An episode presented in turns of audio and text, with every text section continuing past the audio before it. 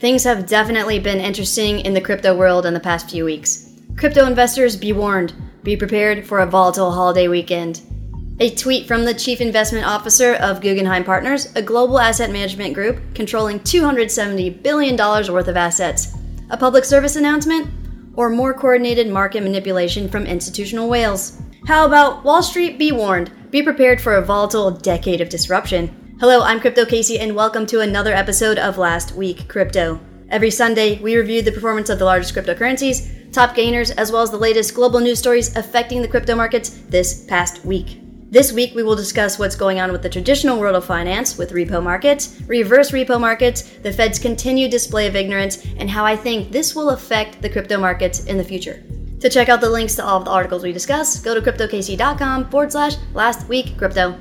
This week's episode is brought to you by Crypto.com, an exchange with over 100 different cryptocurrencies and over 20 different fiat currencies. On Crypto.com's mobile app, you can buy crypto with bank transfers, credit, debit cards, or crypto at true cost with no markups. They also have a desktop exchange that is solely for crypto to crypto trading. If you use the link below to sign up for Crypto.com, you'll receive $25 worth of cryptocurrency for free when you use the referral code CryptoCasey, all while supporting the channel. Also, every Wednesday, I conduct a weekly AMA or Ask Me Anything at Instagram.com forward slash CryptoCasey. So use the link to my one and only official Instagram account listed in the description area to follow me and ask me anything you want every Wednesday.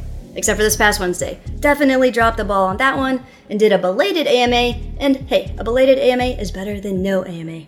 If you'd like to see me live stream with some other crypto experts in the space, I've started live streaming on the Crypto Banter YouTube channel. Most Fridays at 10 a.m. Eastern Standard, I plan on bantering with the crew about crypto and will also co host some of the weekday shows as well.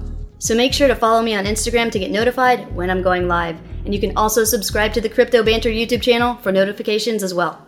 Awesome. Let's dive into Last Week Crypto.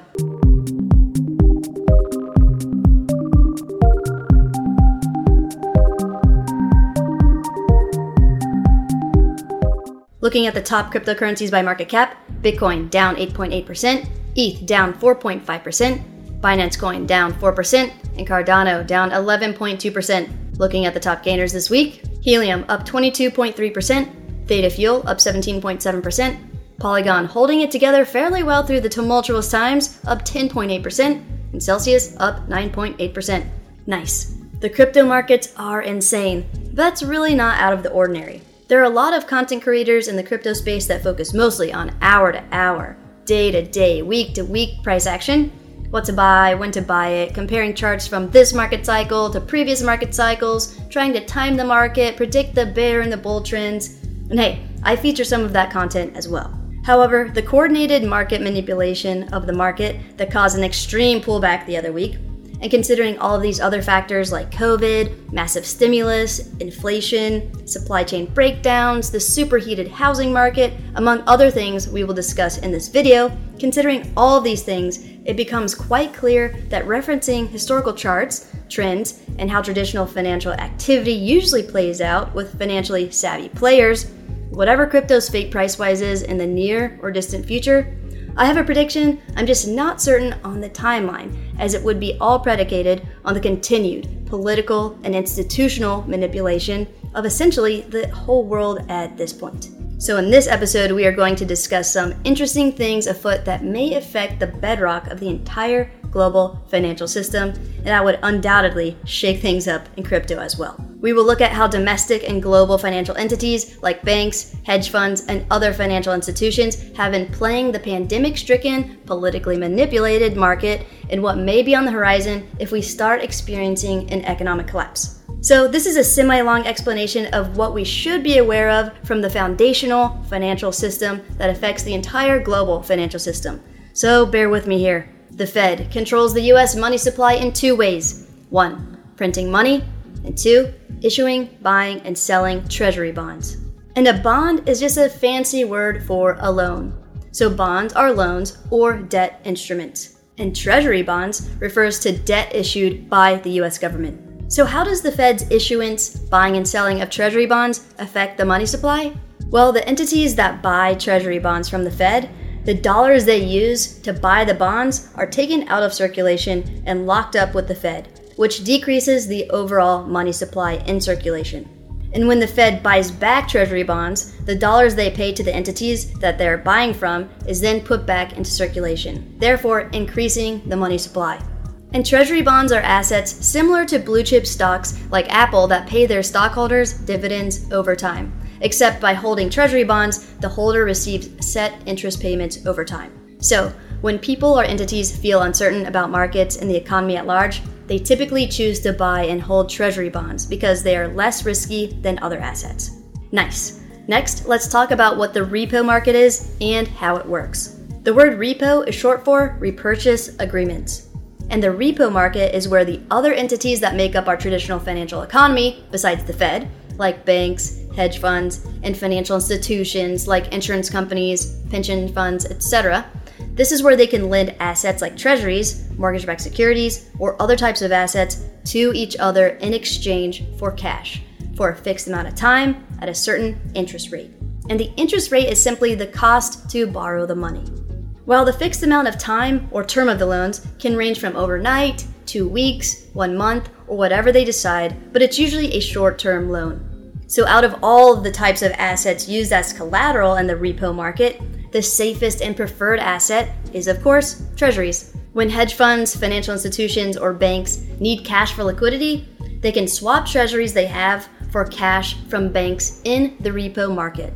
And when the term of the loan expires, the financial institution pays the cash they borrowed back to the bank with interest. The interest rate charged is usually dictated by how much money is in circulation. The more money in circulation, the lower the interest rate, and vice versa.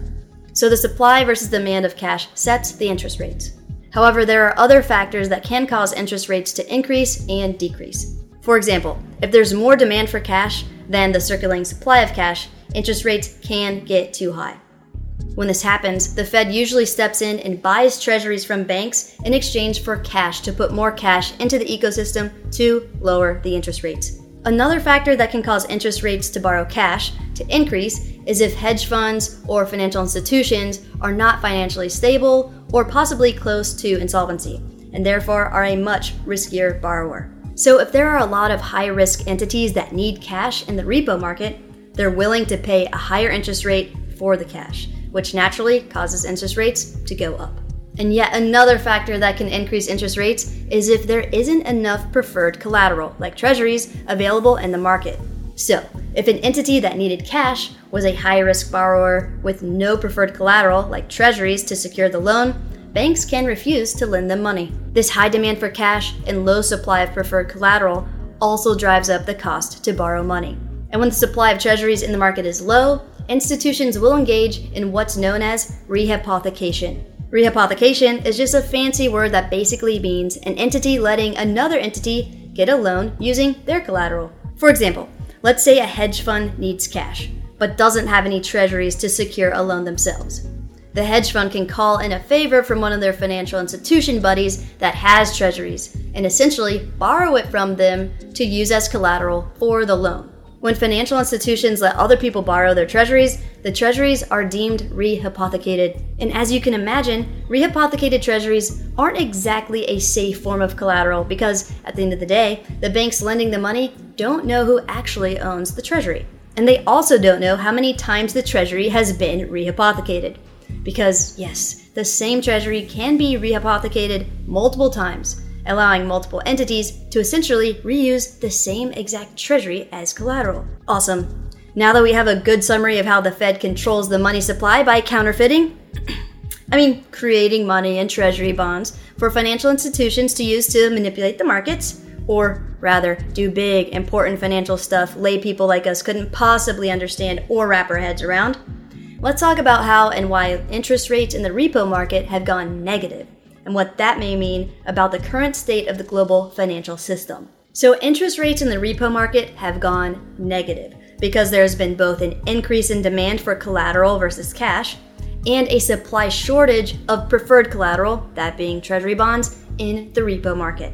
Since the Fed has been both printing new dollars into the ecosystem and buying up all the treasury bonds from the repo market in exchange for cash, this further increases the amount of dollars in the ecosystems. So, banks and other financial institutions are literally bursting at the seams with excess cash they don't want. As a result, all these entities with excess cash are now saying to other entities, hey, we will pay you interest to borrow our cash in exchange for your treasury bonds. So instead of the borrower having to pay the lender interest on the cash loan, the lender is literally paying the borrower to take their money. This is because the cash lender wants to pay the cash borrower interest to borrow their collateral.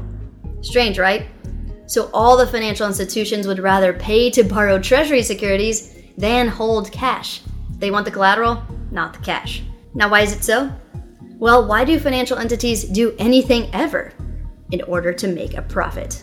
In this particular situation, the financial institutions were looking to short treasuries. And the most clever way for entities to short treasuries was by borrowing other entities' treasuries to sell on the treasury market, with the same intention of buying those same treasuries back at a later date at a cheaper price. In this scenario, the entity profits from the difference of the interest they paid to the original holder of the treasury and the cheaper price they bought the treasury back for from the market. Well, that doesn't sound sketchy at all, right? Borrowing a security you don't own to sell in the treasury market, to wait for the price to decline, then buy it back to profit from the short, only at the wonderful racket that is the repo market. So basically, a bank can go to a financial entity and say, hey, you want some money? Because I want your treasury. And since there's so much money circulating right now in the US, they're like, nah, we're good, good on the cash front from the stimmy checks and PPP, bruh. Then the banks are like, look, guys, we will pay you to take our money if you just give us your treasuries. Hence the negative interest rate. So then the entity is like, dang, you're gonna pay us to take your money? Sign me up. The reason the bank wants treasuries is because they are taking a short position on the treasury bonds under the belief that the inflation is increasing, therefore, the interest rates on treasuries are increasing, and in turn, causing the price of treasuries to decrease. So, what does that mean for the domestic and global financial systems? Is this an indication that a global financial crisis or economic collapse is imminent? Well, if this completely asinine process couldn't get any weirder, leave it to the Fed to take it to the next level by doing what they do best, or rather, what they try and fail miserably at, which is manipulating the price of money by trying to keep interest rates down while creating a massive treasury and cash supply imbalance. Lovely. What the Fed could have done is issued more treasuries into the market, which would have led to financial entities buying treasuries from the Fed in exchange for cash. And when this happens, all the cash paid to the Fed is actually locked up in the Fed's account, therefore decreasing the supply of money in circulation. But instead of locking up more money and getting it off the streets, the Fed has been locking up treasuries and depriving the market of the collateral it needs to operate in order to increase the already excess supply of money. Look, I know this stuff is boring and hard to follow, but stick with me here.